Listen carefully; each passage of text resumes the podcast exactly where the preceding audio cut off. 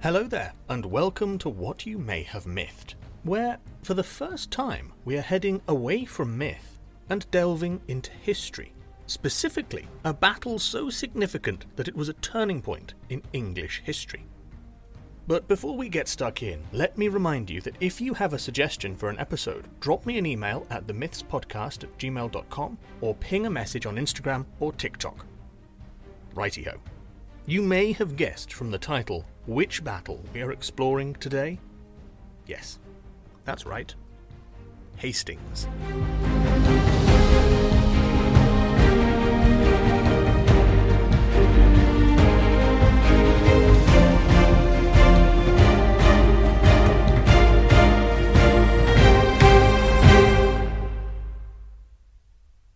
On the 4th of January, 1066, Edward the Confessor, King of England, died childless, thus leaving the throne without a hereditary heir. But that didn't mean that there weren't claimants to the throne. Oh no. There were three men who believed that they were the only acceptable choice to be the next ruler of England. First, there was King Harald Hardrada of Norway, whose claim lay in a treaty made between the previous King of England, Harthacnut, and his father Magnus. There was William, Duke of Normandy, who claimed that Edward had named him successor when he had lived in exile in Normandy.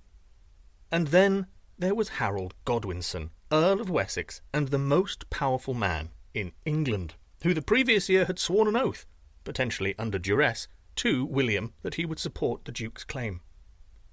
However, on his deathbed, Edward named Harold Godwinson, who also happened to be his brother in law, as the successor to the throne.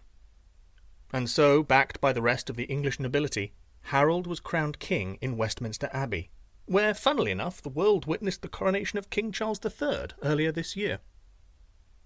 So, three claimants, one throne. Harold was the king, but he and his advisers knew that challenges were coming. It was just a question of when and where. Harold had a younger brother, Tostig, who wasn't a very nice fellow. As Earl of Northumbria, he was deeply disliked, so much so that in 1065 the district erupted into a revolt and Tostig was forced to flee. He sailed to Normandy via Flanders, where he met with Duke William, who, being infuriated with what had happened with the crown, was plotting his invasion of England.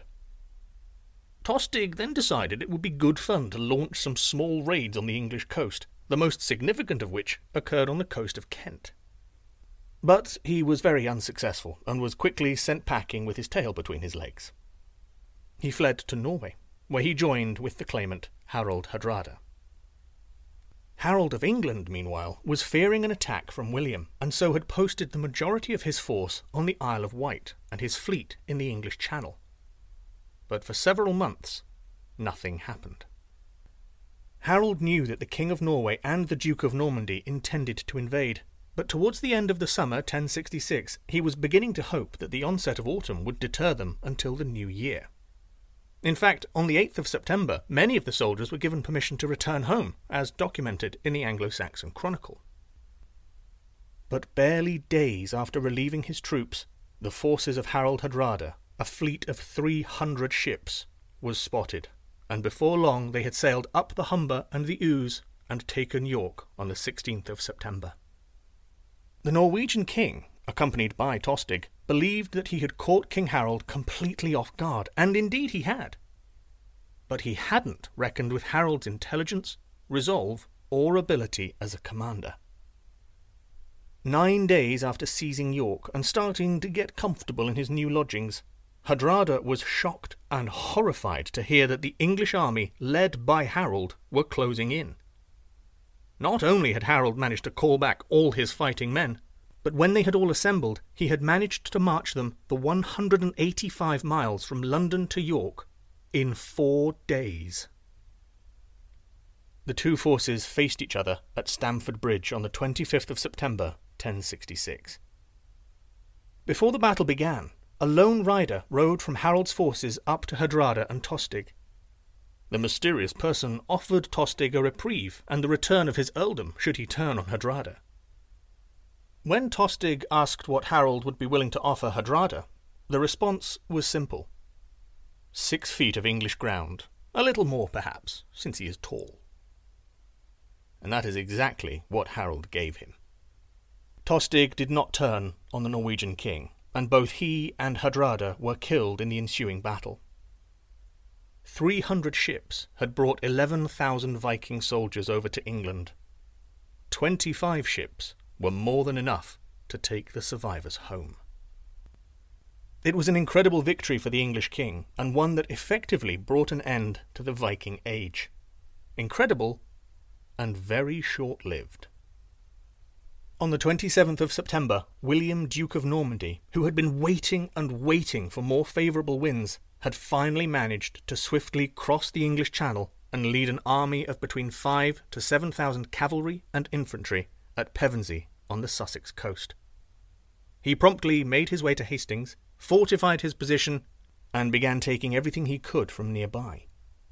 He was a smart man. He didn't want to be caught too far away from his ships until he had beaten Harold and then could progress inland without fear of harassment. It took a few days for the news of William's invasion to reach Harold, and I can imagine he was not best pleased to receive it. He gathered his troops, who were still recovering from the previous battle, and by a series of forced marches they neared Hastings on the 13th of October, covering over 200 miles in a matter of days. His men were exhausted. Harold was probably hoping for a repeat of his surprise that he had pulled off previously, but William was ready and marched to meet Harold. On the morning of the 14th of October, the two forces faced each other. Harold was positioned atop a rise, William at the bottom. Not ideal for William, but this time the Duke had the element of surprise, as Harold had not expected him until after he had at least allowed his men some rest. There were some significant differences between the two armies, most prominently the use of cavalry. The Normans were adept at fighting on horseback and relied heavily in their use. The English did not. Horses were for farming and pulling carts, not warfare. The Normans used crossbows and archers, but the English were dangerously low on bowmen, most likely due to their long forced march. The infantry that Harold commanded, however, were exceptional.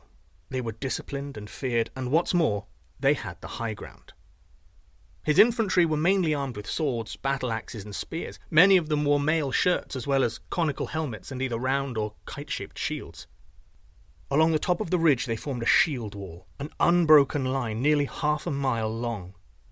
With their shields interlocked, it would be almost impossible for either the Norman cavalry or infantry to break through. About nine in the morning the trumpets were sounded, and William's troops charged the line of Harold's soldiers. Despite the first assault of the English lines using infantry, archers, and cavalry, the Normans were repelled and forced back. All the English had to do was hold firm behind the shield wall and let their battle axes do the talking. The Normans needed to get up the hill and fracture the wall, which would allow their cavalry through to decimate the English. After this first assault had been pushed back, though, some Breton soldiers turned and began to flee. A rumour had reached them that William had been killed, which must surely mean that the battle was lost. As they fled, some of the English soldiers got a bit too excited and followed them, cutting them down as they chased. Seeing this, William, who was on horseback, charged towards the Breton troops, calling out to them that he was actually still alive. Seeing this, the fleeing soldiers took heart turned and killed the English soldiers that had chased them down. The Duke, seeing how the English had reacted to his fleeing soldiers, then hatched a plan. He faked retreats. When his men fell back, sometimes jeering and cheering and egging each other on, many English would follow in pursuit. Then the Normans would turn back and charge at the morons who had tried to chase them. These fake retreats happened at least twice, and although effective at drawing out gullible men, it had little impact on the shield wall that held firm. For many hours the fighting went on, something that was highly unusual for a battle at this time in history. But at long last the cavalry was starting to show why they could be so lethal. The English shield wall was starting to fracture under the incessant barrage, and there were now no longer enough English infantry to hold the ridge. A final cavalry charge brought down two of Harold's brothers and many of the other leaders of the army. It wasn't looking good for Harold, and it was looking exceptional for William. And then the icing on the cake for the Norman leader came when some news reached him. Harold was dead. An arrow from one of his archers had struck the English king in his eye. When the news of Harold's death had permeated throughout both armies, the English turned and fled, only to be cut down by the marauding Normans. A little over two months later, on Christmas Day 1066, William was crowned king, the third monarch of the year. What became of Harold's body is unknown, but this death brought an end to 500 years of Anglo Saxon rule.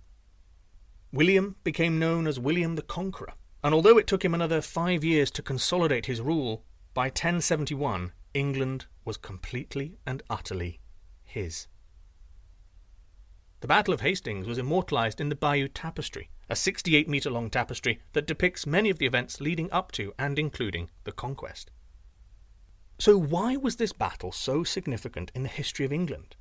Well, 1066 saw the end of both the Vikings and the Anglo Saxons, and it brought in the Normans as the new powerhouse in northern Europe. The church in England was completely restructured. Most of the English nobility were replaced with allies of King William, and much closer ties with the continent were established, especially with France. This relationship with the French in particular would go on to create some of the most famous and violent moments in history. So there we go, our first dip into history. What did you think of it? If you get the chance, go and visit the battle site. It's a really good day out. And if you wanted to do some further reading about this area of history, I would highly recommend Mark Morris's book, The Norman Conquest, as a place to start. Right, now for On This Day in History, and sticking to a theme. On the 30th of November 1016, Knut the Great, the soon to be King of Denmark and Norway, claimed the throne of England after the death of Edmund Ironside. He would go on to rule what became known as the North Sea Empire, being king of Denmark, Norway, England, and parts of Sweden all at once. In 1487, the first German beer purity law was announced in Munich by Albert IV, Duke of Bavaria. He stated that beer should be brewed from only three ingredients water, malt, and hops. And in 1876, the archaeologist Heinrich Schliemann found the so called Mask of Agamemnon in Mycenae in Greece. That's all from me this week, but drop me a message via email or on social media if you have an idea for an episode, or indeed you have a question about anything myth, legend, history, or folklore related.